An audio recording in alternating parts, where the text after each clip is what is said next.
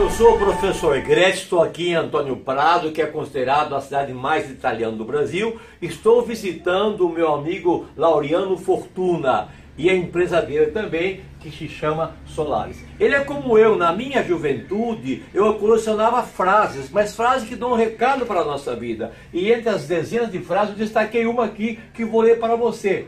Sim, ouvi falar de crise. Sim, mas decidi que eu e minha empresa não vamos participar dela. Fica um recado para você também, meu amigo empresário de qualquer atividade. O momento que o Brasil vive precisa que você tenha entusiasmo, que você tenha excelência, que tenha perseverança. Passe isso para a sua equipe, que eu tenho certeza que você será uma pessoa vitoriosa naquele que, que faz. Um forte abraço, professor Grécia, diretamente é, de Antônio Prata.